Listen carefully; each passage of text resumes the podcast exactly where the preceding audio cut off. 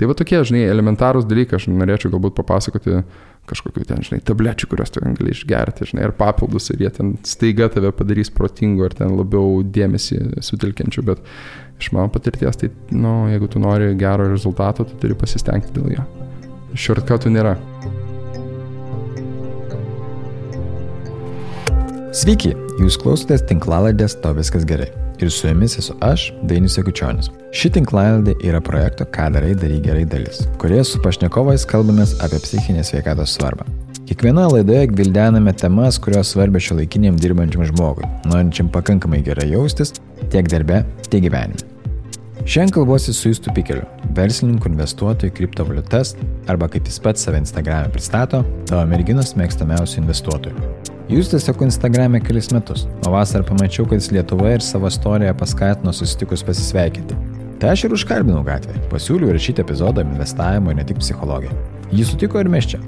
Kalbėjomės apie tai, kaip išlaikyti stabilę emocinę būseną, ką suteikia pinigai, kas yra pašaukimas gyvenime, kokios knygos padarė didžiausią įtaką, bei apie ką bus pirmoji jo knyga.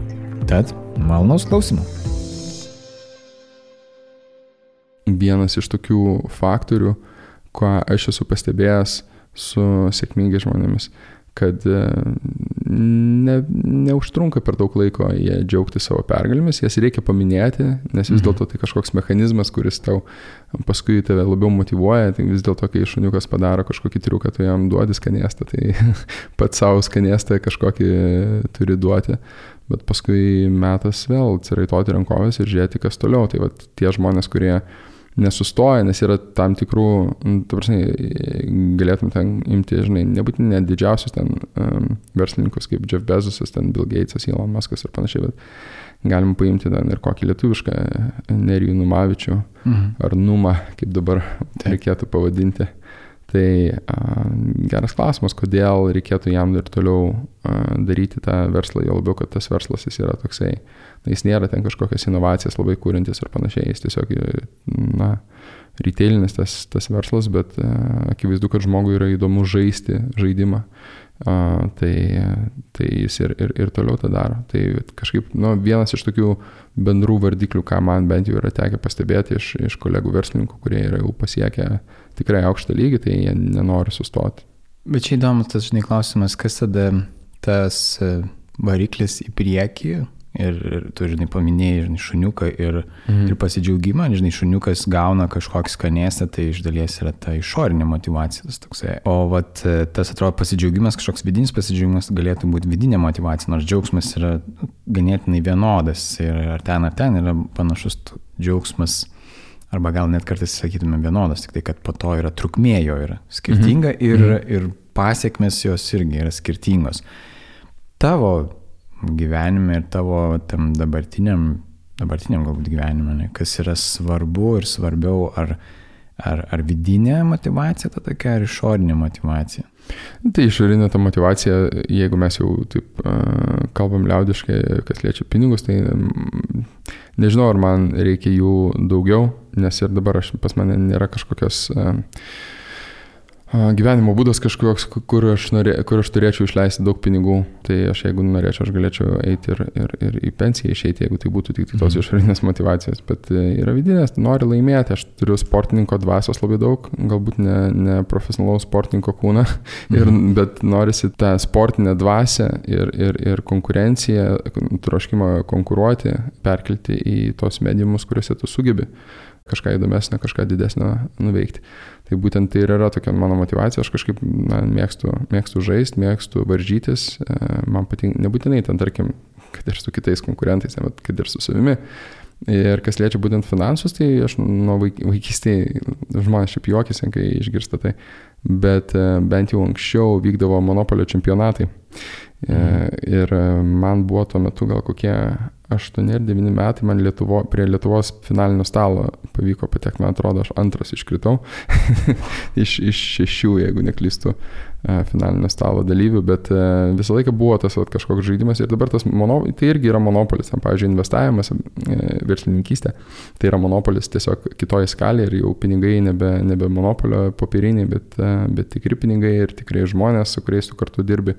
Ir visa tai užsisuka, žinai, aš irgi kartais, kartais pagalvoju, apie ten kokią, aš esu Metalikos koncerte ne vieną kartą buvęs, tai yra man viena man mėgstamiausių grupių ir aš kartais galvoju, jie jau yra seni vyrai, jie ten mm, turėjo konfliktų tarpusavyje, N pinigų turi tiek, kiek na, net jeigu norėtų, nesugebėtų išleisti. Bet e, ir galbūt jau ta dvasia tokia roko ir tų koncertų, vis tiek tu pripranti prie tų minių, pripranti prie tų šviesų ir garso ir panašiai. Ir galvoji, kodėl jie toliau tą daro. Ir dar ko gero, dar viena motivacija yra ta, kad jau tu suburi tam tikrą bendruomenę aplinkui save, mm. kur yra ne tik dainininkai, bet ir garsistai, apšvietėjai, stage manageriai, visokie vadybininkai ir, ir taip toliau. Ir tu jau esi tokios organizacijos galva, kur be tavęs nieko nevyks.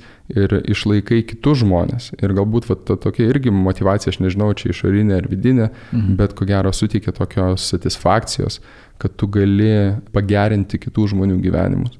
Tai vat, daug tokių dalykų susideda, kur tu vat, pradedi, kai jau pasieki tam tikrą lygį, galbūt pradedi suvokti, kad vat, galbūt dėl šitų priežasčių, a, ypač dideli ten verslininkai ir atlikėjai ar, ar, ar kažkokį lygį pasiekia profesionalai, jie nenustoja eiti toliau. O čia yra kažkokia, vadinkim, ir tavo ta tokia prasmė gyvenime, kur bendruomenė, davimas, ne tai, kad nemokamas davimas, bet tiesiog tas dalinimas žiniomis kažkokiems ar buvimas kartu ir darimas kažko, tai yra tavo? Man atrodo, čia yra tikroji filantropijos forma. Aišku, yra žmonės, kurie negali dėl tam tikrų ten nelaimių ar ten jiems jų, jų gyvenimo susikloščiusių aplinkybių, negali patys pasiekti kažko, bet man atrodo, tikroji ta filantropija didžiai žmonių daliai būtent ir yra duoti jiems tą meškerę, ne, arba išmokinti juos žvėjoti, išmokinti juos kažką daryti. Ir, ir, ir man Aš nežinau, aš pats na, nesu dar senas, bet aš jau nebesu pats jauniausias verslininkas ir man tenka susipažinti su jaunais žmonėmis ir man labai patinka su jais dirbti, aš pats matau ten save ir man yra pačiam padėję mentoriai daug, tai aš noriu irgi kažkaip padėti ir mhm. aišku, tų specifinių, turi būti tam tikra specifika, atitikti žmogaus ten profilis, industrija ir panašiai, bet man tas patinka ir man patinka dirbti su žmonėm, patinka būti tarp žmonių ir, ir, ir tas bendruomeninis toksai jausmas, jisai manau, kad pas daugelį iš mūsų yra instaliuotas. Man įdomus laikas, iš kur jisai atsiradęs, žinai, toksai, va.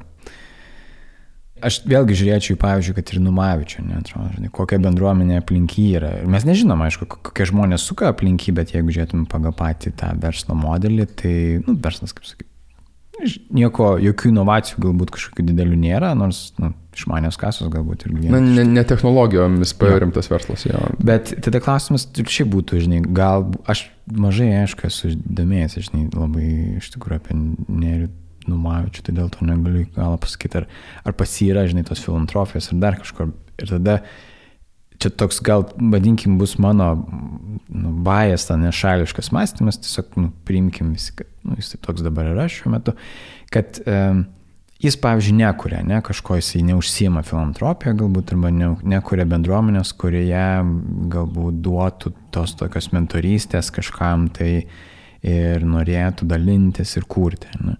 Čia vėlgi aš nežinau, tai dėl to aš tiesiog kaip pavyzdį. Mhm. Ne, Atsiprašau, jeigu, jeigu kažkas tai žino daugiau. Ir, Na, tarkim, paimkim taip, kad yra toks žmogus profilis, taip. apie kurį tu dabar kalbėjai. ir, ir tada, žinai, kas skirtumas tarp tų žmonių, žinai. Nes vieni, vieni atrodo, nu, atrodo, visi, kas pasiekia aukštumas, jų galėtų daugiau nebedirbti arba galėtų mažiau dirbti. Ne?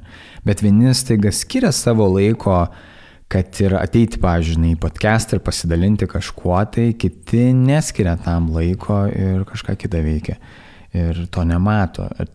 Esi mąstęs apie tai, kaip čia išsiskiria pas tave? Aš manau, tokio, tokio tipažo verslas, kuris buvo užaugęs nuo nepriklausomybės laikų ir ten vis tiek ir buvo daug įdomių praktikų ir, ir tam tikros aplinkybės, kuriomis buvo ypatingai sunku kurti. Kai kurie žmonės tiesiog turi, nežinau, privatumo tokį troškimą. Išlikti privatesniais, išlikti mm kažkur užkulisiuose ir manau, kad paimk kitą žmogų, įvesk į Nerijos Numavičiaus vietą ir jisai reklamuosis, jisai eis vaikščios ir panašiai ir jis norės to dėmesio ir kiti yra tiesiog uždaresni, mm. galbūt dėl uh, savybių, kurio, su kuriomis jie, žinai, uh, tokie jie, jie jau yra arba aplinka jos yra suformavusi ir tam tikra verslo aplinka, juk ten visi žinom apie Vilnius prekybos karus ir panašiai, Jo. tai paskui ir, ir, ir, apie, ir apie Latviją įvykusią tą nelaimę. Galimai po tokių traumų norisi tiesiog a, atsiriboti ir, ir tu negali absoliučiai atsiriboti, nes tu vis dėlto esi na, turtingiausias Lietuvos žmogus a, ir visi tai žino, bet a, galbūt tu tiesiog nenori, nenori per daug vaidentis. Mhm. Tai aš manau, tokį irgi apsisprendimą reikia, nežinau, reikia gerbti kiekvieno žmogaus reikalas. Tai teisė. Tai čia ne mūsų reikalas, kas ką Taip. veikia, žinai, čia labai įdomu tiesiog pasvarstyti daugiau, žinai, iš tos nu, pat, patirties, žinai, iš tos vidinio to tokio prie, prieimimo, žinai, suvokimo, žinai, nes čia nėra, nu, nes galbūt ir tu, kad nors būsi, žinai, nu, toks kaip Numavičius e, pagal, žinai, verslo struktūras arba tiek uždirbančius ir, ir gal tu irgi norėsi, žinai, privatumo, kas ten žino, nes, nu, mes keičiamės ir turbūt čia yra tas, kad, nu, Aš manau, sunku būti, turėti tokio dydžio kapitalą yra, yra sunku. Yra, ta prasme, yra spaudimas ir, žinai, kaip a, kažkaip pavdedis dainavo, man atrodo, more money, more problems. ir yra, yra, ir ta prasme, daugelis tyrimų rodo, kad yra tam tikra riba, ties kuria tai pinigai suteikia laimės, padidina tavo laimę. A, Bet paskui ties tam tikra riba, tas laimės indeksas, tas laimės prieaugis, jis tampa ribinis. Mhm. O tavo pinigai, vat, kol kas padeda tap, būt, nežinau, tapti ar būti laimingesniu, ar jie galbūt kažkiek tai ir, ir trukdo? Geras klausimas. Nežinau, aš kažkaip, pirma, vienas dalykas, aš stengiuosi ne, dažnai nematuoti savo laimės temperatūros. Aš anksčiau tą darydavau ir e, kai tu tą darai, tu dažnai galvoji, ar aš esu laimingas, aš, ar aš esu laimingas. Ir tu dažnai tikrai bus, kad ir, kad ir kokia puikia diena, savaitė, mėnesis ar metai, vis tiek bus nuopolių ir bus a, vietų, kada tu būsi nelaimingas ir taip turi būti. Kitaip tu negali būti laimingas, jeigu tu ne, ne, negalėsi palyginti, kada tu esi nus, nuliūdęs ar panašiai. Aš stengiuosi per daug nematuoti to e, ir, ir, ir, ir gyventi taip, liktais esu laimingas ir per daug dėmesio nekreipti į kažkokias nesėkmes ir jas, požiūrį keisti jas. Čia per paskutinius porą metų aš kažkaip taip pakeičiu tą savo požiūrį ir man tikrai, tikrai padėjo. Ir tada tuo pačiu tu apie pinigus kažkaip negalvoji per daug, aš galvoju apie pinigus kaip apie kapitalą. Pavyzdžiui, investavime viena didžiausių klaidų, kurios žmonės daro, tai jie investuoja ir kaip pavyzdys turi nuostolį.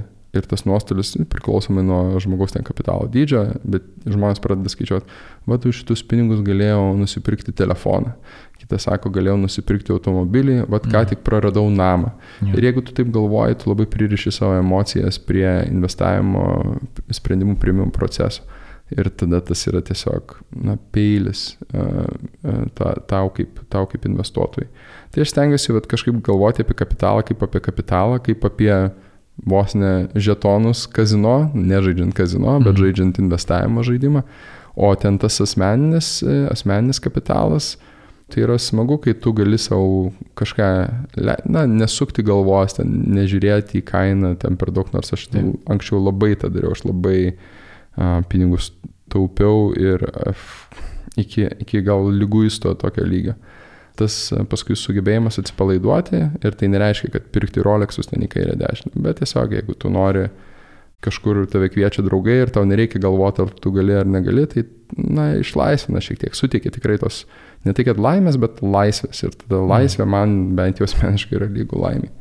Nu, aš ne iš pirmo tavęs, žinai, girdžiu va, šitą pinigų apibūdinimą ir, ir turbūt gal jis daugumai žmonių ir bent jau kiek ir knygose apie investavimą rašoma, kad nu, vis dėlto didesnis pinigų kiekis suteikia didesnį laisvės pojūtį, ypatingai jeigu neprisiriši prie to, kad tu jų ten uždirbsi ar prarasi, tai tiesiog didesnė bus laisvė gyventi ir gyventi taip, kaip tu nori. Tas man yra tiesiog turbūt fainas dalykas girdėti, bet aš užskabinau dar vieną tokį. iš- Mano psichoterapeutas, žinai, specialybė yra tokia, kad aš gaudau žmonės ant žodžių. Tai yra, kaip, kaip, žinai, kaip anksčiau būdavo kiemė išeini, žinai, ir tave marozai, žinai, gaudo ant žodžių. tai dabar aš perėmiau iš jų. Pagauk žinai. ant žodžio. Tai man e, buvo tas, žinai, em, vertinimas, žinai, kai sakai, žinai, kad, mat, um, nevertinu, ar aš laimingas, ar nelaimingas, ir, nu, arba kad ten, žinai, kažkas duoda laimės, mhm. kažkas mažiau duoda laimės. Jis labai toks, nu, budistinis, žinai, iš dalies toks yra, žinai, nu, mindfulniškas toks, kur, žinai, aš gyvenu čia ir dabar, aš toks, koks esu, ta, toks esu, ką darau, tą darau. Ir ar tai yra gerai, negerai, tai turbūt yra tik tai interpretacija. Ir tada tas toks laimės pasakymas, kad hm, jeigu aš matuosiu, tai vis dėlto vertinsiu.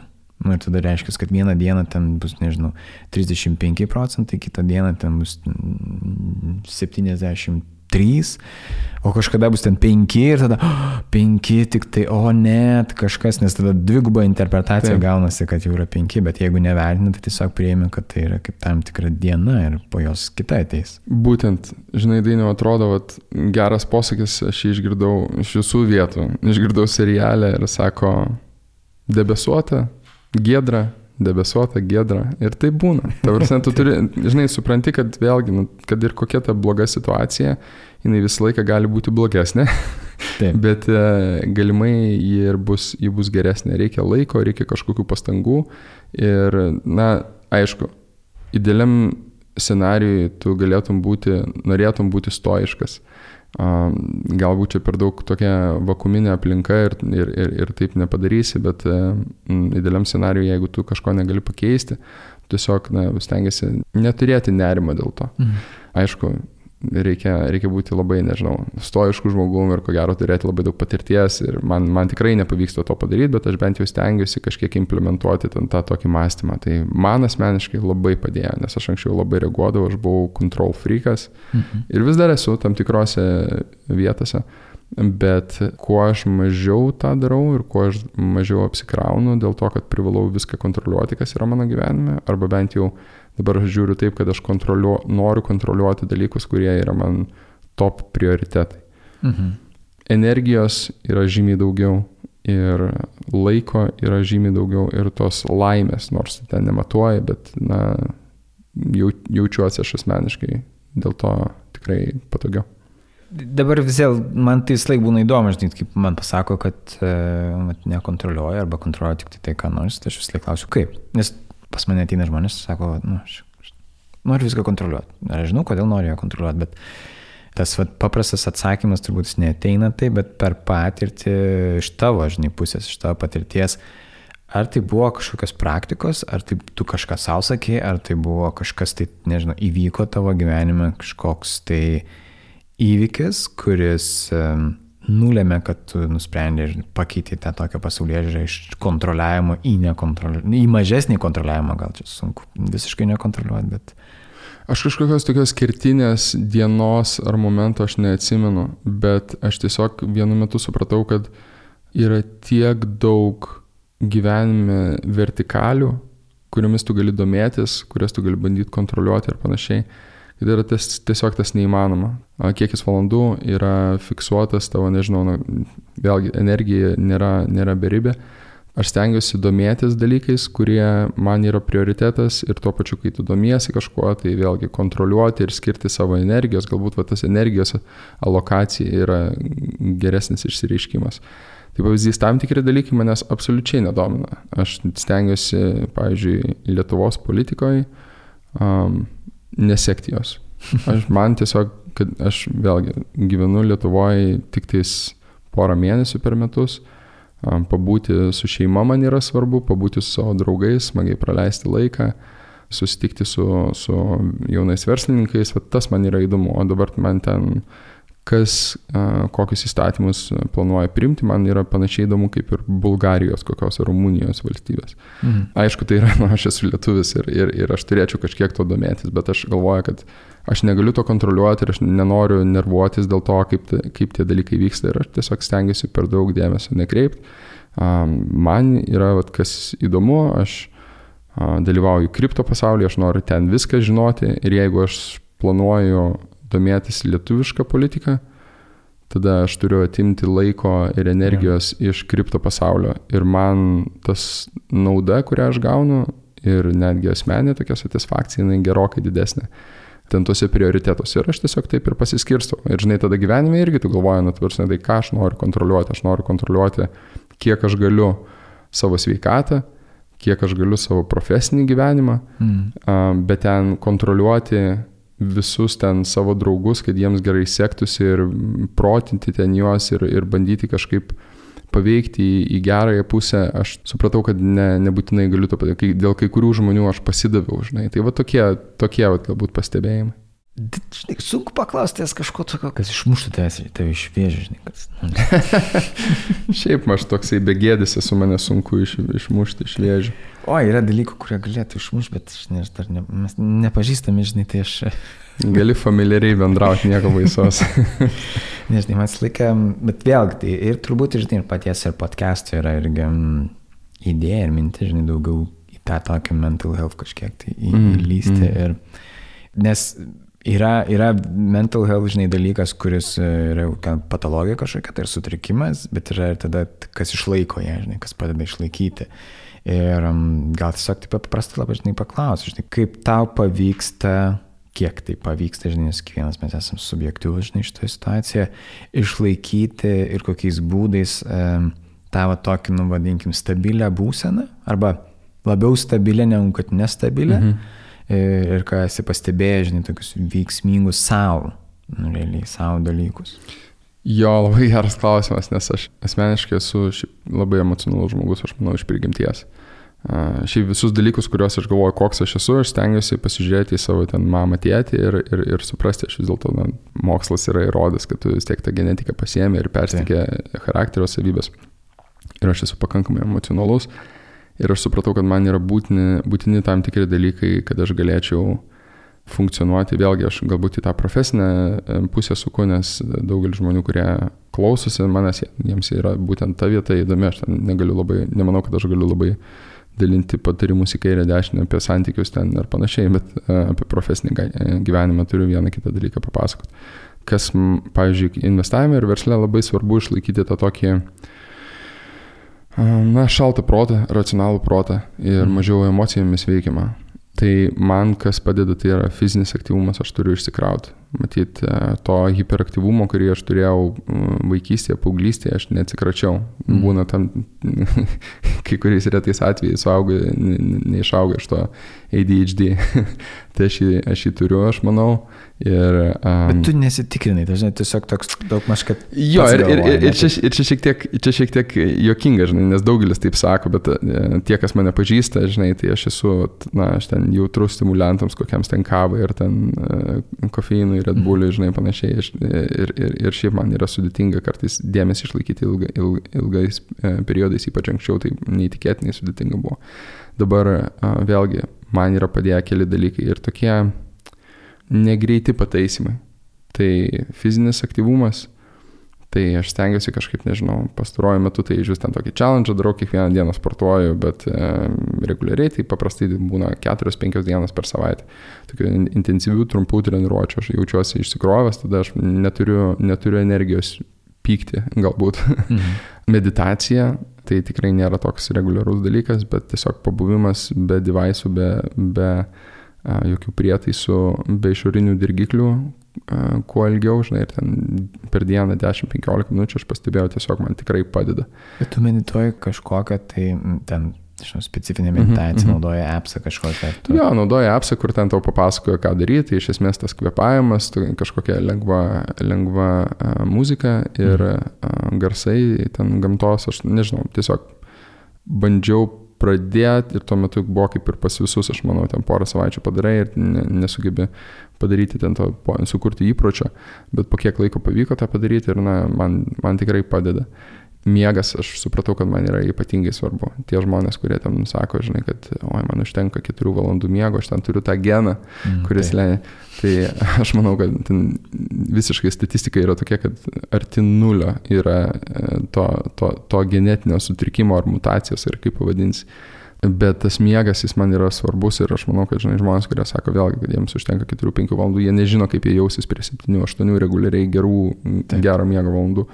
Tai vėlgi ten, žinai, tam tikras e, išjungimas e, devaisų prieš miegą tai buvo sudėtingesnis blogas įprotis atsikratyti, bet um, ten, žinai, mėlynos šviesos e, išjungimas ir, ir, ir, mhm. ir a, nusiraminimas šiek tiek ir tą miegą padaro gerokai kokybiškesnį ir ten tas produktivumas, kurį tu bandai išlošti jo ten, sumažindamas e, 3-2 valandas miego nuo, nuo reguliarios 8-7 valandų formos, normos, tiesiog nieko nepadės. Ap, tikrai aš, aš lenkiu šviesmečiais tos žmonės, kurie, žinai, bando porą valandų ir spausti, per to, kad e, vietoj to, aš, kad turėtų a, kokybišką miegą. Tai va tokie, žinai, elementarūs dalykai, aš norėčiau galbūt papasakoti kažkokiu ten, žinai, tablečių, kurias tu gali išgerti, žinai, ir papildus, ir jie ten staiga tave padarys protingu, ir ten labiau dėmesį sutelkiančiu, bet iš mano patirties, tai, na, nu, jeigu tu nori gero rezultato, tu turi pasistengti dėl jo. Mhm. Ir visi šitie dalykai, kuriuos aš pasakiau, dėl jų reikia dirbti. Jo, čia va, šarkatų nėra. Ką tu pasakai, žinai, kad tai, yra, kad tai yra daugiau visi dalykai, kuriuos reikia vis tiek daryti, žinai, tam skirti laiko. Na, žinai, ir kažkam atrodo, žinai, kad miegas tai gali, nu, miego sąskaitą galima kažką taupyti, bet, bet miegas yra kaip cigaretė. Surūkėjai ir nebe, nu, tai, atimi iš gyvenimo. Nusirašė, tai su miegu irgi, jeigu tai. kiek neprimiegosi, tiek tavo, tavo gyvenimo metą atims. Ir žinai, aš atsimenu, vėlgi vien, e, braižiau vieną uh, savo ir paskui per konferenciją mes ten turėjom ten tokį workshopą ten su, su visokiais investuotojais ir, ir, ir verslininkais. Ir aš braižiau tokią piramidę, aš dabar tiksliai neatsimenu, kas buvo svarbiausia norint būti produktyviam Ir kas mažiausiai svarbu, tai man atrodo, ten buvo, ten a, mažiausiai buvo papildai, maitinimasis, ten fizinis aktyvumas, tada a, miegas, bet du dalykai, kuriuos aš kažkaip paskui tik tai supratau ir nubrėžiau toje piramidėje, tai vienas buvo santykiai. Mhm. Man bent jau vėlgi kaip, kaip emocionaliam žmogui yra sunku būti produktyviam, a, net nekalbu ten galbūt apie kažkokią laimę ar, ar, ar kaip tu sakai, mental health. Bet man yra sudėtinga, jeigu aš turiu blogą santykį su artimiausiais žmonėmis. Mm. Tai nebūtinai antroji pusė, bet akumuliatyviai ten ir su tėvais, ir su, su broliais, seserim, ir su draugais, jeigu aš jaučiu, kad aš esu kažkokiam konflikte, ar ten netgi su verslo partneriu, jeigu yra kažkoks konfliktas, man yra kažkoks blokas ir man tiesiog, nu, su, kol aš to neįsprendžiu, man yra sudėtinga daryti kitus dalykus. Tai santykiai ir ko gero, um, kas yra dar svarbiau už visą tai, tai man atrodo žmogaus pašaukimas. Nu, čia labai įdomu, žinai, o bet su pašaukimu aš esu neapsisprendęs. Mhm. Ka, kas gali atsakyti, kas yra žmogaus pašaukimas? Tai vėlgi tiesiogiai aš nesakyčiau, kad va, ten tu turi žinoti, ar tu ten būsi studentas, ar prezidentas, ar kunigėlis bet kad tu jaustum, jog tu progresuoji, jog tu kažką darai, kas yra naudinga, vertinga ar tau, ar kitiems. Ir aš esu matęs tokių pavyzdžių, kur žmonės, kai žino apie tą savo šiaurinę žvaigždę arba jie eina link jos, mhm. tą kryptimį, jie gali būti nemiegoję, jie gali būti nepavalgę, nepasportavę e, ir, žinai, jų santykiai net gali būti blogi, bet jie, bet jie yra ypatingai produktyvūs ir jie yra laimingi. Mhm. Dėl to žmonės būna miršta dėl idėjų. Mhm. Žmonės miršta dėl santykių. Taip. Bet žmonės atiduoda gyvybę dėl idėjų, atiduoda savo sveikatą dėl idėjų. Tai vad, sakyčiau, jeigu tu turi tą, galimai kiti dalykai gali, tai, tai kompensuoja kitus dalykus. Ir aš sakyčiau, kad netgi, žinai, vėlgi, jeigu tu visas kitas piramidės dalis esi užpildęs, galbūt ten tas purpose ar, na, ten tas, tas to pašaukimo klausimas galbūt nėra toks svarbus, bet jeigu tu, žinai, surinkai visus tos drakono rutulius, -hmm. tai, tai. Tai aš manau, kad gali, gali, gali išnešti, žinai, tikrai a, puikius rezultatus. Gerai, man šita tema yra, nu, jinai nežmoniškai įdomi. Jinai yra, nes čia yra, nu, aš nežinau, turbūt tūkstantmečių, žinai, klausimas, ne vienas jie, žinai, ieško ir, ir, ir dabar, ir žmonės eina į pas astrologus, e, klausia, ko, ką man daryti gyvenime, kodėl aš čia gimiau. Šaukimas, taip, ar yra kažkokias ten kitos e, pagal gimimo datą, ten visokių dalykų. Ir aš suprantu, kad nu, tu ne apie tai galbūt, žinai, kalbė ir tai yra daugiau yra tas kažkoks va, kitas nu, momentas, kaip tą suprasti, žinai, kaip, pavyzdžiui, tu supratai, kas yra tavo pašaukimas. Aš manau, tai gali būti, žinai, besikeičianti savoka. Ir, žinai, anksčiau aš galvoju, kad aš noriu, žinai, kabutėse būti kažkuo, paskui būti kažkuo kitu ir paskui aš supratau, kad aš noriu savim būti. Mhm. Aš noriu būti naudingas, aš noriu būti, žinai, tam tikriem žmonėm reikalingas, aš noriu, žinai, sukurti vertės Ir tai nebūtina, kad tas pašaukimas būtų kažkokia profesija. Tu neturi būti ten, nežinau, lenktynininkas ar elektrikas. Galbūt tas jausmas, kurį tu nori jausti, vieni nori jausti, nori sukurti vertę, kiti nori būti įžymus, kiti nori būti kūrybingi. Tai tas jausmas, kurį tu gauni iš... Ir, ir tada tu renkiesi tą profesiją, tą mediumą, kur eiti pagal tai, kokį jausmą jis gali sugeneruoti. Mhm. Aš manau, vėlgi, gal kažkoks kūrybiškumas jis universaliai gali būti panaudojamas, bet jeigu tu esi elektrikas ir tu nori, žinai, kurti, vėlgi, nežinau, dirbti toje srityje, aš nežinau, kiek ten to kūrybiškumo, žinai, ar, ar būtent kūrybiškumas uh, ten labiausiai tau atsiskleis. Bet jeigu tu matai, kad tu esi labai kūrybiškas žmogus ir tau daugiausia laimės suteikia tai, kai tu sukuri kažką įdomaus, kažką naujo, inovatyvaus, tai galbūt, žinai, gal meno sritis, gal kažkokia, žinai, gal inovacijos ir ten um, iš, iš, išradėjas gali būti. Vat, pagal mhm. tai aš tada žiūrėčiau, ne pagal, nes žmonės dažnai matuojasi tuos švarkus profesijos pagal konkrečią profesiją, žinai. Tai pas mus visus nuo vaikystės yra būta tas klausimas. Tai kuo Petriuk būsi užaugęs, žinai. ir tu visą laiką turi turėti tą atsakymą. Tai ten gaisrininkas, ten dar ir visą. Ja, apie specialybę ir profesiją. Labai kalbant, specifinė kažkokia ja. taip. O aš sakyčiau, vat, na, tu negali vaiko paklausti, tai kokį jausmą tu nori jausti. Bet mm. kai mes suaugę, aš manau, kad mes galbūt daugiau turėtumėm atsakyti į, į tą klausimą ir mhm. pagal tai rinktis, tai ką mes veiksime, iš ko mes duoną valgysim ir panašiai. Mm, įdomus toksai, kad per pajūtimą realiai. Tai, bet tai tada vadinasi veikla nėra svarbu iš dalies. Ne? Nu, Tuose, gali bet kokioje veikloje tą gauti jausmą, jeigu ta, toje veikloje būnant, tu mm, jautinti, nežinau, aš pavyzdžiui ten turbūt e, reiktų sunkiai persilaužti, jeigu norėčiau keisti labai stipriai, žinai, priešingai ten kokią nors specialybę į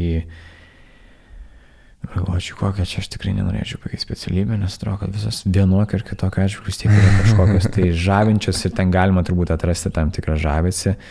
Turbūt vienas labiau tinka, kitas mažiau tinka, arba kažkada pradeda nebekelto klausimų, mhm. ar tinka, netinka. Tiesiog tai yra veikla, kurią darai ir jeigu jinai suteikia kažkokio tai va džiaugsmo, kaip sakai, nu, kad ir ta veikla, tai ten vėl kažkas tai užsiema. Labai labdaringa veikla, tiesiog nu, nesiekia jokių turtų, jie tiesiog duoda kitiems žmonėms, gyvūnų prieglaudų mhm, savininkai. Mhm. Jie tiesiog tą daro, nes jiem va, ta, tai yra va, ta, ta veikla, kuri suteikia tą tokią laimę. Būtent ir ne kiekvienas galėtų tą padaryti, žinai. Taip. Kitam, jo, kitam svarbu yra sukaupti kuo daugiau turtų, gal jisai ten, žinai, kompleksuoja ir ir nepasitikė savim ir nori sukaupti kuo daugiau tų turtų, kad jaustųsi saugesnis, ne dėl to, kad ten galėtų pasirodyti. Kitas turi pinigus dėl to, kad galėtų pasirodyti, žinai, ir ten yra tos ja. kabutėse tuštybės ir, žinai, ir jam reikia to dėmesio, reikia sukelti pavydą žmonėms. Ir, Velniop, tai irgi yra pašaukimas kažkam, žinai, tai ja, vienas geresnis, kitas blogesnis, e, kaip tu, žinai, kaip tu pažiūrėsi. Ir pagal tai, na, aš manau, reikia rinktis ir tada ten atsiranda tas vat, pašaukimas, kur tu iš, iš tiesų gali save išreikšti. Ir iš kitos pusės, vat, tu teisingai pasakai, galbūt kiekvienoje srityje, kiekvienoje profesijoje tu gali susilaukti to jausmo. Vienose yra lengviau, kitose sunkiau. Pavyzdžiui, kaip elektrikas, tu irgi gali būti uh, labai grįžtų prie elektriko, nes čia tokia graži lempa stoja, tai pirma mintis, kur šo. Bet e, tu gali būti kūrybiškas, tu gali sugalvoti kažkokį būdą, kaip, nežinau, tam pravesti laidus, ar reikia kūrybiškumo, reikia Taip. inovatyvumo. Taip. A, bet ko gero lengviau yra tą padaryti, jeigu tu esi ten, žinai, a, menininkas, gal dainininkas, žinai, kad ir psichologų būdamas, tu turi ieškoti kūrybiškų būdų, žinai. Tai manau, visur gali tą surasti, bet turi suprasti, kas tave veža, kuris jausmas tave veža. Jo, mm, čia tas yra. Man laik įdomu, dės laik kalbėti apie kažkokias traumas, nu, čia jau profesinė lyga tikriausiai daugiau yra šitoje vietoje, žinai, kad aš vis negėjęs apie tos dalykus kalbėti. Apie tokias, žinai, didžiausius nuosmukius, Nu, čia tas madingas gal ir klausimas, žinai, nors aš žiūriu iš daugiau iš tokios labai psichologinės pusės, žinai, traumas, kuris pakeitė gyvenimą, net e, pasąmoningai, bet uh, imkim tą madingą klausimą, žinai. Nuosmukiai, failai, kuriuos dabar žiūrėdamas atgal, nu, tu jau priemi taip, kad that's ok, taip įvyko, uh, bet tuo metu tai atrodė labai, nu, labai sunku ir skausminga. Tai jie pakankamai neblogai yra uh, dokumentuoti. man sunku galbūt kažką ištraukti, kas, e, ko, žmonės, e, ko žmonės nežinotų, kažką papasakoti, apie ką dar nesu pasakojęs. Nu, asmeniškai, žinai, kur daugiausia kilo daug, žinai, tokių emocijų yra, nu, nes, žinai, tie failai, kur, pavyzdžiui, ar versle, ar ten kažkur tai, nežinau, ten tas failas, žinai, kai kažkas ten, nežinau, pris, mhm. aš prisiminiau failą Šuraevo, ne, ten su, su, su farais. Mhm per telką jį parodė ir ten matys juokėsi kaip ir, ir, ir tai atrodo, o čia labai kažkoks didelis e, ten feilas yra. Nu, bet nu, praėjo ir praėjo, bet tai neaišku, ar tai yra asmeninis labai toks, ar tai yra vidinis, nu, tas emocinis feilas. Tai tiesiog, nu, jūs, kadangi buvo išgeris, gali būti, kad nieko neprisimena. Ir, ir tada jis nesijaučia, kad čia yra tik tai, tiesiog po to, nu, gali būti, kad jaučiasi kažkaip prastai dėl to, kad visi žmonės apie tai kalba, nors ir galima iš to pasijuokti ir priimti, kad, nu, taip, life. Taip, požiūrio, požiūrio dalykas. Ir, žinai, tu pagalvoji, kad visi mes, visi mes mirsim ir užsimirš viskas ir niekas, niekas neatsimins apie tą tavo failą ir visiems tavo pačio failai yra patys svarbiausi. Ir jeigu tu ten galvoji, kad visi labai prisimena ir atsuka ten tą plokštelę ir juostelę ir galvoja apie tai, kaip tu ten, žinai, paslydai gyvenime, tai tikrai ne. Tai vad būtent ir yra, man atrodo, galbūt svarbiau koks yra tavo požiūris, ar tu iš to pasimokiai, nes jeigu nepasimokiai, tai tada ta pamoka iš tikrųjų yra, na, nėra pamokos, yra tas mm, feilas, yra feilas tiesiog dėl nieko įvykęs. Tai aš kažkaip stengiuosi vėlgi viskas, kas, kas įvyksta arba jau yra įvykę, aš nebijau sugrįžti ir pergalvoti tai, bet aš jau žiūriu į tai ne iš kažkokios uh, man nėra nejauku, aš tiesiog galvoju gerai, tai kur buvo mano klaida, mm. arba kur buvo kažkieno kito klaida, už kurią aš turėjau sumokėti ir kaip tai padaryti, kad taip toliau neatsitiktų. Tokių, žinai, nuo mažesnių iki didesnių, nuo ten, žinai, vaikystės dalykų, nors, nežinau, aš esu labai patenkintas ir, ir laimingas, kaip mane auklėjo tėvai ir dabar pasižiūrėjęs atgal, aš nemanau, kad aš, būčiau, kad aš sugebėčiau, pavyzdžiui, padaryti tokį, tokį gerą darbą arba taip susivaldyti ir, žinai, ir suvaldyti mane, kaip jie tą padarė. Tai bravo jiems. Bet e, aišku, buvo tų klaidų, žinai, ir mes būna netgi su tėvais pašnekam ir aš nei kiek ne, nepykstu, žinai, ten sako, gal mums reikėjo ten kitaip daryti, žinai, nu, tu negali idealiai atlikti to, to darbo, tai yra tiesiog neįmanoma, ypač kai, žinai, esi pirmas vaikas. Taip. Tai aš kažkaip e, nebijau aplankyti ten tų istorijų, kuo toliau, atrodo, to, žinai, mažes, mažesni failai, kurie įvyko neseniai, jie yra skaudesni negu tie didesni failai, kurie įvyko anksčiau. Vadinasi, iš esmės tai na, nėra svarbu, jie, mm. vat, kaip sakai, jie, jie, jie nėra svarbus gyvenime, žinai, bet tu gali, pas, tu gali padaryti juos, juos naudingais. Mm. Tai jo, aš manau, lietuviams, lietuviams yra ten tas, ypač mokykloje, man atrodo, įskiepita. Kai tu gauni tą dviejatą, žinai, ir ten blogą pažymį ir kažkokią pastabą, atrodo pasaulio pabaiga, žinai, ir, bet vėlgi, nu, kokias tu iš to pamokas gali pasimti ir, ir turėtų, žinai, leisti ir tėvai galbūt ir mokytojai suprasti, kad tai yra to dalis ir tu negali būti idealus visą laiką.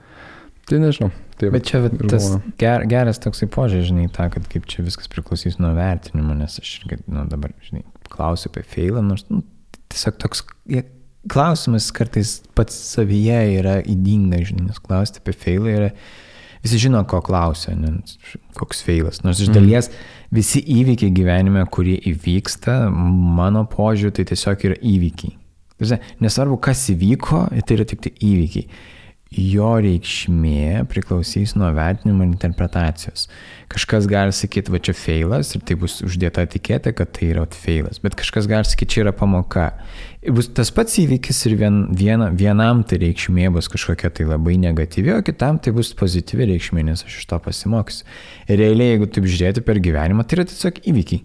Įvykiai, kuriuos mes interpretuojam kažkaip. Ir jeigu kaip sakai, žinai, interpretuosim daugiau kaip pamokas arba kažkokio tai tokio daugiau teigiamesnio aspekto, tai, tai tada viskas bus gerai ir tų, tų failų visų nebus, nes man atrodo, kad, nu, nėra, nu, nėra, nu, kaip, ką ten gyvenime gali sufeilinti, tiesiog jisai ateina, žinai, ir po to jisai pasibaigia kažkada, tai tu tiesiog gyveni taim laikotarpį, kuriame duodi, nu, šitau, štai ką aš girdėjau, žinai, duoti daugiausia naudos, kiek, kiek gali duoti tiem, kurie nori pasiimti. Aš ne būtent kažkaip ir norėjau tau paantrinti, vat, e, šitoje vietoje tą patį norėjau pasakyti. Kad kiekvienas turim nusistatyti galbūt, tai jeigu tai nebedaro reikšmės po tam tikro laikotarpio, galbūt nereikėtų apskritai kreipti tai dėmesio.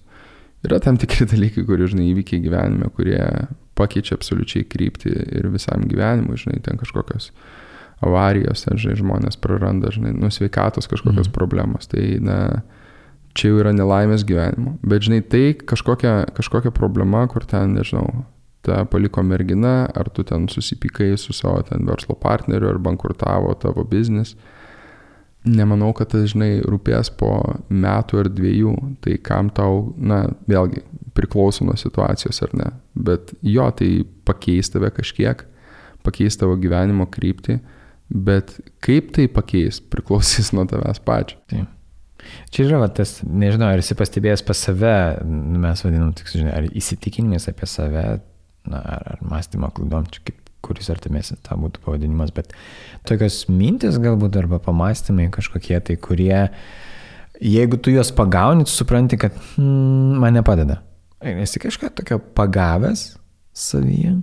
Galėtum duoti pavyzdį.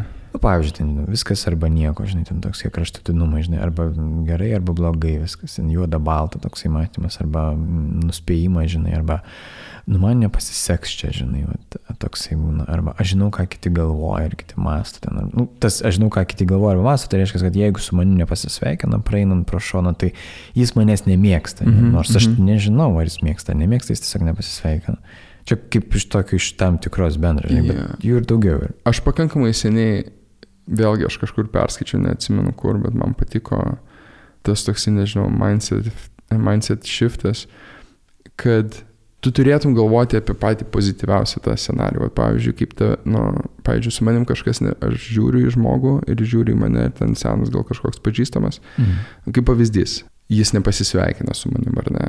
Tai aš negalvoju, gal man snarglys ten kabo koks nors, ar ten aš jam gal negražinau pinigų, ar dar kas nors. Aš galvoju apie tai, kad gal žmogus neatsimena.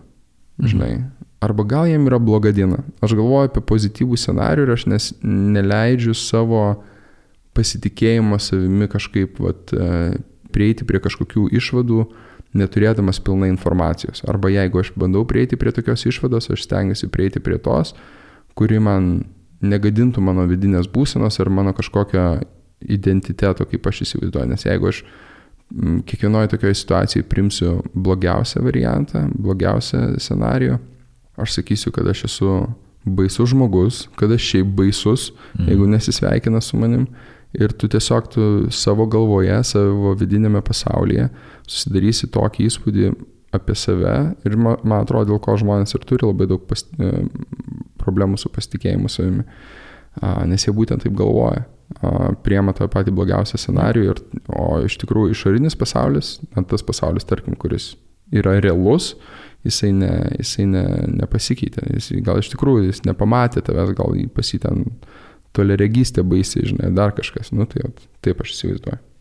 O jeigu žiūrint tą tada kitą pusę, į, vadinkim, tos pačius įsitikinimus, kažkokius tai arba mindsetą gal netgi kažkokį, tai kuris tau padeda?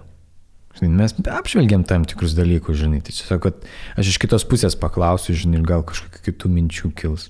Aš kažkaip neįsivardinau jų į tam tikras definicijas, bet ir vėl labai klišė skambės, bet aš galvoju, kad aš esu vertas. Mhm. Bet kurio dalyko, kuris ir, ir reikia kartais perlipti per save, nes yra nutikę tokių dalykų gyvenime, kur aš galvoju, blem, aš nesu to vertas. Kod, kaip čia taip atsitiko ir aišku, dėkingas, bet mm, gal nesu to vertas. Ir paskui tu, nu, kažkaip pasitikėjimas savimi, man atrodo, vienas svarbiausių dalykų yra profesiniam gyvenime. Ir kartais, žinai, tai padeda padaryti dalykus, kur tu negalvoji, galvotum, kad, na, negali padaryti, gal tu negalėjai jų padaryti, bet dėl to, kad turėjai labai didelį pasitikėjimą savimi, tu vis tiek bandėjai jos padaryti ir kažkaip pavyko. Tai vat, aš sakyčiau, vat, gal šitas man yra, vėlgi, aš nesu niekada įsivardinęs, bet jeigu aš tai pasižiūriu į save ir galvoju, tai vat, aš esu vertas ir aš galiu, aš visą laiką galvoju taip. Super. Mm, čia, oi, jeigu ir tik aš galvočiau, kad aš esu vertas, tai ir tikrai, tikrai būtų daug lengviau. Nes aš to verta, ten kaip sako. Taip, taip, jeigu kažkokiu, kaž... kre, kažkokiu kremu, jeigu tepiesi, arba ten jeigu plauni galvą su taip, šampūnu, tai kažkokia reklama yra. taip, nes aš, nes aš to verta. Jo, šiaip man atrodo, kad čia vienas iš tokių bazinių dalykų turėtų būti pa žmogų, tai yra suvokimas, kad aš esu vertas. Vertas būti čia, būti ten, kur esu, būti vertas ten, nežinau, verslo pasiūlymą gauti, mhm. būti vertas pakviestas į kažkokią konferenciją, pranešimą, podcastą ar būti vertas paklausti klausimo kažkokio, ten kažko tai ten labai ten aukštai ja. sėdinčio. Tai yra tas toks bendras bazinis vos neturėtų būti pas kiekvieną žmogų, kas dėja ne pas visus yra, ir, ir, nes tiesiog dėl įvairių gyvenimiškų susiklošiusių aplinkybių, ten vaikystė dar kažkur. Bet ar tu jį turėjai visada, va tą būti vertu mhm. e, nuo vaikystės, ar čia žinai, ar tai išsiugdė kaip toks, kaip į, į, į nežinau, įprotis ar, ar savybė? Man atrodo, man buvo taip lengva tą priimti, kad aš galbūt turėjau tą. Arba turėjau ten tą predispositioną, tipo, mm. paimti ir, ir, ir, ir kažkaip kaip kempinė priimti tai, nes aš žinau žmonių ir aš stengiuosi kai kuriem artimiem žmonėm, a, kurie man rūpi, padėti instaliuoti tą programinę įrangą ir jiems yra gerokai sunkiau.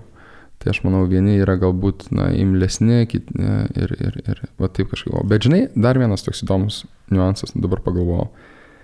Mes kalbėjom apie tai, kad tu esi vertas būti ten geroj pozicijai. Bet man atrodo, aš irgi, pavyzdžiui, pasižiūriu į save ir jeigu būnu aš kažkokioj šudinoj pozicijai, aš irgi sakau, kad aš esu vertas. Mm. Dėl savo veiksmų ir kad tai yra tik tais mano problema. Žinai, vėlgi aš pradžiai minėjau, kad aš bandau atsukti tą juostelę ir pagalvoti, žinai, tai kodėl taip įvyko, ar dėl mano veiksmų, ar dėl kitų veiksmų. Bet jeigu tai yra netgi dėl kitų veiksmų, aš negalvoju, kad tas žmogus yra blogas, aš galvoju, kad mhm. aš esu blogas, nes aš leidau jam tai padaryti. Mhm. Aš esu blogas, nes aš išsirinkau būti su tuo žmogum ar ten turėti su juo kažkokį santykį ir panašiai. Tai aš esu vertas ir būti blogose situacijose. Ir tada atsiranda toks jausmas, kad tu gali kontroliuoti, tu, tu esi tos padėties šeimininkas ir tu gali ją pakeisti. Nes man atrodo, visokios depresijos ir, ir, ir uh, liūdėsys jisai atsiranda tada, kai tu galvoji, jog, na, arba tu jautiesi taip, kad tu negali nieko pakeisti. Jo, vienas iš, viena, viena iš priežasčių yra ta, kad žmogus pradeda ne, nejausti, kad kontroliuoja kažką aplink save. Čia, ką paminėjai, labai gražiai suskamba su tuo, realiai tai yra toks, tiesiog įvardinsiu gal, kad šimtaprocentinė atsakomybė už savo gyvenimą. Ir, žinai, kai sako, a, mane Taip. apgavo, žinai. Jo, bet, nu, aš kaip ir leidausi apgaunamas, ar man ten, ai, su manim pasielgė nesažiningai. Bet aš leidau su manim pasielgti nesažiningai, ten galbūt nepaklausdamas, nes nedrįsau paklausti ar pasitikslinti, arba pareikšti savo poreikį arba nuomonę.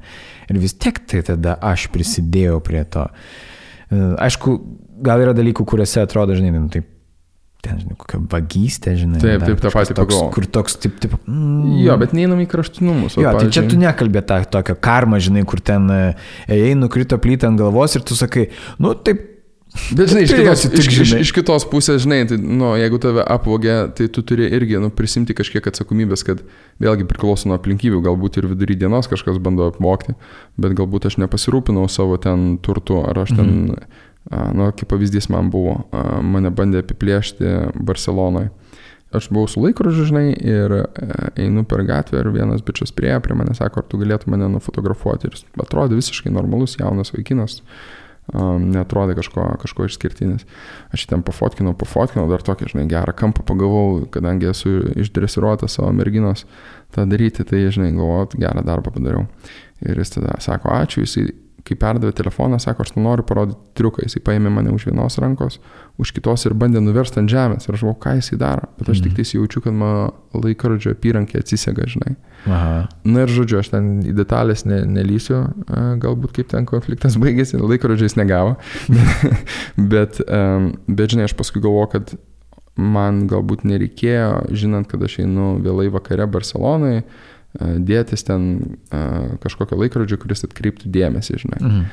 Gali pagalvoti ir apie tokius dalykus, žinai, kur visur, aišku, yra situacijų, yra situacijų, kur tu, kur tu, žinai, esi visiškai nekaltas ir tai yra kažkokio kito žmogaus, ten, tos situacijas, kur gero mes kalbam, ten, žinai, įstatymų Uh, už įstatymo ribų. jo, jo, tai čia jau, nu, yeah. ir daugumą, žinai, bet tas yra vat, prisėmimas atsakomybės už viską, kas vyksta aplinkui, kad net jeigu ir, vadinkim, kitas žmogus pasielgia, nu, tai vadinasi, aš vis tiek dalyvau tame ir mano indėlis vis tiek yra kažkoks. Tai, yeah. tai tas, ta dalis tokia, tada nebelieka, man atrodo, kartais to tokio, gal ne, nėra gražus man pavadinimas, žinai, šitas, nes nelabai mėgėjęs to pavadinimo, bet nelieka to tokio aukos sindromo, žinai. Taip, taip, tai va, aš ir norėjau tavęs paklausti, tau tenka susidurti dažnai, žinai, su, su žmonėmis ir ar lietuviai turi tą, e, nes bent jau, nu, kaip man atrodo, žmonės labai dažnai skundžiasi, kad, žinai, politikai sušiko jų gyvenimą ir ten, nu, tokios situacijos, kurios yra išoriniai faktoriai. Turi, turi. Man atrodo, man atrodo kad... Labiau negu turim. kiti, ar, ar... Sunku pasakyti. Nes mūsų tautos simbolis rūpintojėlis, tai žinai. nu, čia yra turbūt susiję ir daugiau su to tokio soviet, sovietiniu palikimu dėje, nes nu, ten, mm. ten atrodo, ten iš tikrųjų negalėjai nieko padaryti. Ir tas atsitinka tas toks, kad tu tikrai negali ir ten valdžia tikrai mhm, tau mm -hmm. a, gyvenimui nepadeda. Nors visi lygus, ne, bet nu, ta, ta lygybė yra tokia keista, ten tokia lygybė. Ir man atrodo, kad tas yra likęs kažkiek tai ir įsivaizdavimas, kad uh, aš pats negaliu kažko padaryti ir kiti man turi kažką tai ten duoti, nes aš esu kažkoks tai gal ten, nežinau, ypatingas ar specialus. Kartais tas pasirodo, ar tai yra daugiau negu kad kitose tautose, sunku man atsakyti. Tai esmė, tikrai mažiau, kitose tautose mažiau matosi tai, Mhm. Bet čia dar gali būti ir dėl to, kad, pavyzdžiui, kitos tautos labiau kitus dalykus afišuoja ir ten kalba gal daugiau kartais paviršutiniškai. Tiesa. O mes lietuvių vis tiek, nors ir kad ir esam biški prie šiauriečių, bet vis tiek turime tą jau daraugų tarpę, tai vis tiek galim, na, žinau, pastumti ant kažko tai tikrai ir tai nedraudžia išsireikšti ir išsilieti ten ja. jausmais ant kažko kito. Nesinori tai visai lietuvių iškart pasakyti, kad nu, jie yra kažkokie tai, tai tik tai aukos sindromo. Nes, yra, nes vėlgi, bet tada būtų taip labai prieš pastatymą, žinai, atrodo, kad e, didelis fintechas, daug labai startupų ir tada klausimas, hmm, bet palauk, šitie tai ne, nesako, kaip čia jau kuria darbo vietas, tiek daug žmonių įdarbina. Mm -hmm, mm -hmm. Tai palauk, šitie nieko neprašo, nieko nereikalauja. Dar jie kaip tik patys duoda kažkaip mm -hmm. tai ten. Ir tada, hmm, o ne, šitie kažkokia kitokia, gal nu, jie kažkaip, kažkaip kita valstybė jos mhm. augino ir čia implantavo po to kaip tokius lietuvius. Tai vat, man atrodo, nu, jeigu imti didžiąją dalį, tikriausiai mes turime to geno mini tokio, bet e, yra žmonių, kurie išmoksta, suvokia, kad nieko nuo to nepasikeis gyvenime, jeigu neprisims atsakomybės. Tai jo. Aš turiu klausimą, man vis laik yra įdomus, bet ne dėl to, kad visų aš tik klausiu, bet e, tų žmonių, žinai, aš matau labai daug, tu skaitai. Mhm. E, aš nelabai mačiau, kad tu skaitytum daug grožinės literatūros, e, bet aš kaip suprantu, daugiau skaitai profesinį literatūrą. Ne? Tu visai tik tai grožinės neskaitai, ar Aš žinok, norėčiau pasakyti, kad yra kitaip, bet ne, žinok, aš kažkaip vėlgi tai sueina, ko gero, į mano tos prioritetus ir energijos ir galbūt man tas uh, ta tokia diversifikacija e, knygų žanro, jinai padėtų man ir padėtų ir tam pačiam profesiniam gyvenimui, bet aš yra tiek knygų apie finansus, mhm. um, kurias aš noriu perskaityti ir kurios man yra įdomios ir jos man skaitosi kaip romanai ir kai kurios yra parašytos kaip romanai. Aš manau. Uh, kad aš nejau, nejaučiu asmeniškai ten kažkokios neužpildytas terpės.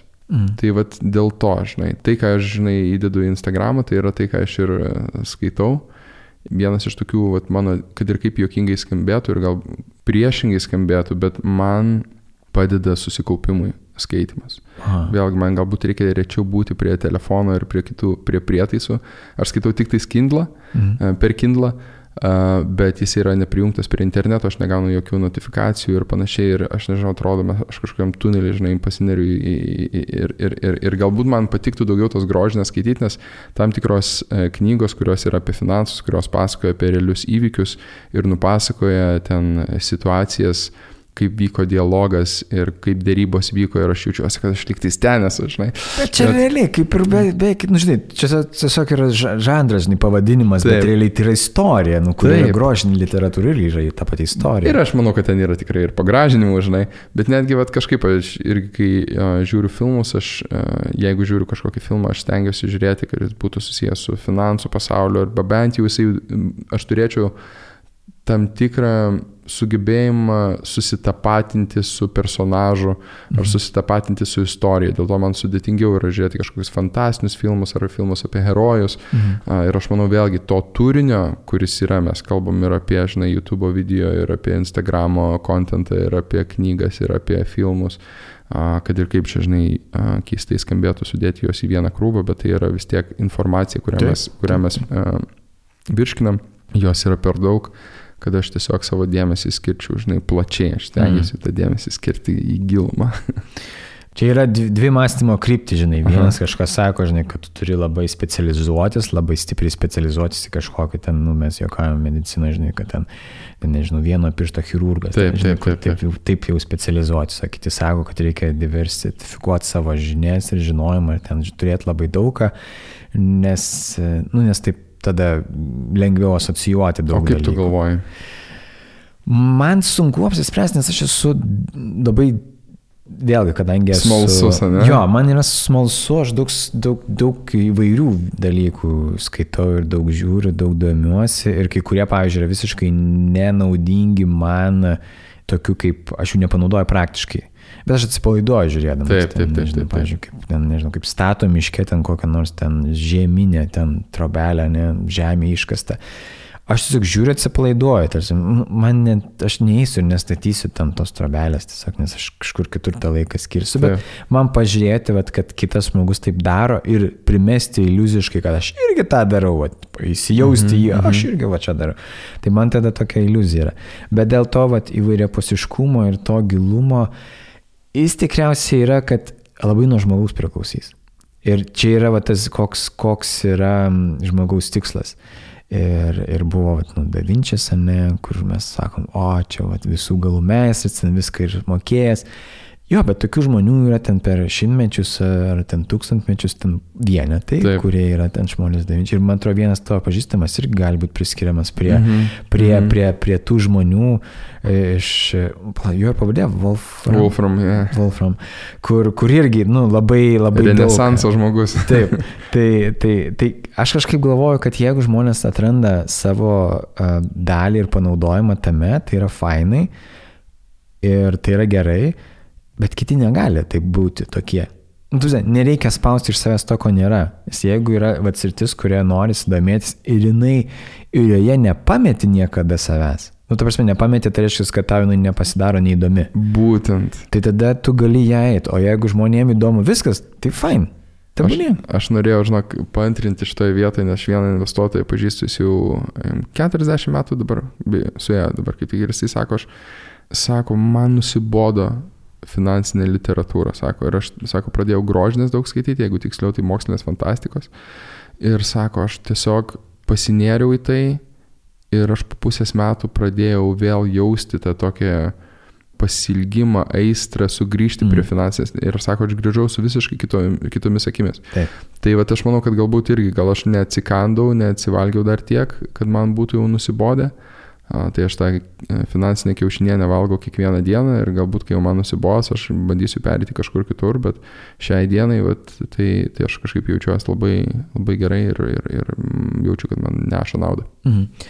Jeigu čia tas visas, žinau, nežinau, čia sunku labai atskirti, kai manęs klausia, kokios knygos tau labiausiai patiko arba kurios buvo mhm. naudingiausios, aš nemoku atsakyti tą klausimą, nes suskirsto tada knygas į kažką tai. Taip, taip, taip. Bet e, kadangi su tai paprasčiau yra, žinai, tu turi vieną sferą, žinai. Taip. Ir, ir jeigu taip e, grįžtum kažkaip per savo gyvenimą atgal, žinai, e, yra knygų, kurios um, kažkuriuo metu atrodė, kad keitė tuo metu gyvenimą, nes aš žinau, taip, kad taip, taip, taip. tam tikrame amžiuje man keitė vienos knygos, bet dabar žiūrėt, gal jeigu Be, kažkaip mm -hmm. knyga, ką aš kai aš ją skaičiau. Jo, tai tu tampi, žinai, tu tampi kažkoks tobulesnis, žinai, ir ten žmonės perskaito uh, Grow and Think, uh, think and Grow Rich. Jo. Uh, ir jiems ten, žinai, atsiveria pasaulis ir atrodo, žinai, tai yra geriausia knyga, paskui pasižiūriu atgal, ten tokios, žinai, labai tokios uh, elementarios uh, uh, idėjos. Žinai, bet vat, ne finansinės knygos labiausiai, nes finansinės knygos jos duoda tokios kontekstinės informacijos. Mhm. Kas dar su finansiniam knygom yra, kad jeigu tu perskaitai kažkuria, kuri yra ten, yra, aišku, keli bestselleriai, kurie nesikeičia ir ten, pavyzdžiui, The Intelligent Investor yra tokia apie mhm. value investing O jis vis dar aktuali? filosofija. Taip. Jis yra aktuali, aišku, šiuo metu tai tie value investors uždirba gerokai mažiau negu tie, kurie tiesiog kaip kazino žaidžia. Mhm. Bet aš būtent savo knygą rašau apie tai, kad kaip galima iš ten pasisemti idėjų ir, ir jas panaudoti e, šiandieniniam e, investicijų pasaulyje. Bet e, daugiausia tos knygos finansinės jos turi galiojimo laiką, ten 3-5 metus ir jos būna apie kažkokią erą Mm. ir, ir, ir tu ten, žinai, na, apskritai ten tos tokios informacijos gali, gali dabar, žinai, labiau kontekstinės, greitesnės ir labiau pritaikomos, tu gali surasti kitose mediumuose, ten, žinai, YouTube ir, ir, ir, ir skaitydamas naujienlaiškius ir, ir panašiai. Tai, vad, knygos, kurios iš tikrųjų man pakeitė gyvenimą, tai aš sakyčiau, vat, aš gal išskirsiu vieną autorių, tai yra Robert Greene. Mhm. Uh, jis yra parašęs 33 Strategies uh, of War, jis yra parašęs 48 Laws of Power, Seduction knygą, Mastery knygą. Visos šitos knygos jos, na, jeigu galėčiau vat, vieną autorių išsirinkti, kurį tik tai skaityčiau, tai tik tais jį. Ir jos pasakoja, pavyzdžiui, Seduction, tai būtent taip ir pasakoja apie suviliojimą, bet nebūtinai ten priešingos lyties, bet uh, apskritai, kaip būti žmogumi, kuris ten yra trokštamas, charizmatiškas ir pasakoja per tokius na, istorinius pavyzdžius. E, tas labai patinka, tu supranti, kad tai yra tiesa ir jis paima ten tos istorinius pavyzdžius, tada išnarplio ir kodėl taip atsitiko, nu, labai įdomu. Tada, pavyzdžiui, man vienu, moment, vienu metu labai padėjo 33 Strategies of, of, of War, um, kai man reikėjo būti, tarkim, kare, Mhm. netiesioginiam, bet, bet savo pasaulyje ir, ir, ir, ir labai padėjo. Tai yra ta pakankamai tamsi knyga ir, pavyzdžiui, šitos dvi 33 Strategies of Law ir 48 Laws of Power, šitos dvi knygos jos yra, aš sakau kiekvienam, kuris planuoja perskaityti, kad tai yra juodoji magija. Jeigu jinai egzistuoja, mm. tai yra juodoji magija. Tu perskaitysi ir aš manau, kad tu niekada nebebūsi toks, koks tu buvai, bet aš manau, kad būtina tas knygas perskaityti, net jeigu tu ir neturi blogų intencijų ar kažkokių ten um, mm, kažkokių ambicijų į tą pusę, bet uh, tai gali padėti suprasti kitų žmonių intencijas, kurie nori Aha. kariauti, kurie nori jėgos, galios ir tada kažkaip tu pasižiūri ir tu supranti, ką tas žmogus daro, sąmoningai ar, nesąmoningai, uh, ar pasąmoningai. Tai man labai patiko ir aš kai kurias knygas esu perskaitęs ne, ne vieną kartą jo. Tai mm. tą, mano, jeigu reikėtų rekomendacijos, tai sakyčiau, bet kas Robert Greene. Okay. Gerai. Tai gerai, aš nesu skaitęs, ne, nesu girdėjęs, tai čia, sakant. nu, Man atrodo, tau labiausiai patiktų yra tokia Laws of uh, Human Nature, ten pasakoja, bet aišku, tau gal jokių naujienų ten nebūtų, žinai, tikrai ne, ne, nesužinotum kažko naujo, bet pats rašymo stilius yra labai, labai smagus, labai įdomus. Ir stora tokia knyga, bet jinai pasakoja ir netgi yra concise su, uh, versija, concise Laws of Human Nature. Tai ten pasakoja, kokie yra žmonių tipai Mm. ir kaip su jais, kaip su jais elgtis, juos sutikus. Tai, na, jo, tikrai, Mm. tikrai naudinga. Gerai, turėsiu omeny. Šiaip profesiškai turbūt vis laik įdomu tokį perskaityti, kad uh, netgi, žinai, ir kalbantis su žmonėmis, kad tas gali kažkas e, pasakyti, o čia tokia gera knyga ir aš šitą vat padariau ir tada aš žinodamas, kas toje knygoje parašyta, žinai, galiu kontrargumentuoti arba sakyti, o kokios Mhm. bus pasiekmes, jeigu taip, bet visą laiką darysi. Taip, taip, taip, taip. Kas tada bus, kad, nu, nebūtų taip, kad, ai, ne, čia nesąmonė kažkokia šitą knygą, ne, bet daugiau suvokti apie tą, kad nu, kiekviena, kiekviena turbūt informacija turi savo skaitytoją ir savo pasiekmes tam skaitytojui. Taip, taip, tai bet kokia atveju tai vis tiek yra produktas, ypač šio laikinės knygos, tai jos yra, jos yra su tikslu parašytos. Nu, va čia yra, žinai, tas toksai momentas, žinai, kad um, tas tikslas, žinai, nes aš suprantu, tavo knyga bus apie vis tiek apie, apie investavimą. Ne? Taip. Ir t- tikslas yra pasidalinti, žinai, nu, kažkokiams, net nebūtinai, kad ties, aš turbūt tiesomis būtų netinkamas žodis, ne pasakyti čia šitą. Jo, tiesų investavime nėra, bet e, savo požiūrį, savo pro, procesą, kaip aš priemu sprendimus, e, kas liečia investavimą, šiek tiek ir istorijos noriu uh, pakasti mhm. ir, ir daugiausia, ko gero, prie to ir praleidžiu, prie, prie uh, tyrinėjimo, žinai, nes nelabai nelabai kas kitas ir galėtų tą padaryti, nes aš turiu įsivaizdavimą, kaip aš noriu, kad tai atrodytų. Žinai. Tai aš, aš rašau tokią knygą, kokią aš būčiau norėjęs turėti prieš 4-5 metus.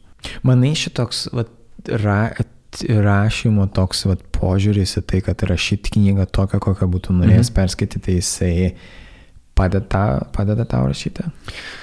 Žinai, aš, kadangi tai yra mano pirma knyga, aš net... Um, aš nežinau, kas yra gerai dar ir kas yra blogai. Aš neturiu jokių intencijų, finansinių e, lūkesčių, nes mhm. visi pinigai bus uh, paukoti, uh, labdarai, visas mhm. pelnas. Kažkaip ne aš dėl, kažko, dėl žinomumo, aš manau, kad jeigu nusipirktų, aš žinai, būčiau žymiai laimingesnis, jeigu nusipirktų tą knygą šimtas žmonių, mhm. kurie jie perskaitytų tris kartus ir e, panaudotų tai, kas yra parašyta, negu ten perskaitytų, nežinau, kas yra didelis tiražas, bet ten, tarkim, 30 tūkstančių žmonių ir tiesiog pusę knygos perskaitę, sakytų, ai, perskaičiau knygą, žinai, nes jau supratau viską iš ten pirmo, pirmų dviejų, trijų skyrių. Žinai, man nereikia jos rašyti, bet aš kažkaip, e, mano tėvas yra parašęs knygą, aš, vis, aš tą mačiau namuose, kažkaip tas mane paveikė aš galvojau, kad man reikės daugiau žilų plaukų, kad aš galėčiau parašyti knygą, bet aš galvojau, kad ir aš paskui pradėjau, galvojau, fuck it, tiesiog pradėsiu. Taip liejosi tos mintis ir tų minčių buvo nemažai ir aš davau perskaityti bent jau tą tokį pirmą outline, mm. kaip aš įsivaizduoju žmogui, kuris išmano apie investicijas ir sako, tikrai verta leisti į fizinį pasaulį. Tai aš sakau, let's go. Kaip tik dabar turėjau daugiau laiko, dabar biškai mažiau kaip tik užsikrovau, bet, bet um, didelio, daug darbo jau padaryta. Jau manau, kad kokie kovo balandžio mėnesį turėtų būti. Nice, nice. Fainai. Negaliu pažiūrėti, kad perskaitysiu. nes, nes, nes, nes perskaityti dar galiu, bet, žinai, tavo prašymas dar ir gyveninti. Žinai, reikia turėti tam turbūt ir, ir, ir tą tokį norą, žinai, tą, tą, tą įgyveninti ir daryti. Nu, nes... Jo, bet aš manau, kad, žinai, dabar tai tapo tokia nemaža dalimi mūsų kultūroje, tas investavimas ir apskritai kompanijos ir kriptovaliutos, kad turėti suvokimą ir nepasimesti pokalbyje mm. prie vakarienės stalo su draugais ar ten, žinai, su kolegom, ar kažką jiems naujo papasakoti, aš manau, kad tai visai neblogas įrankis turėti savo, savo pašonėje.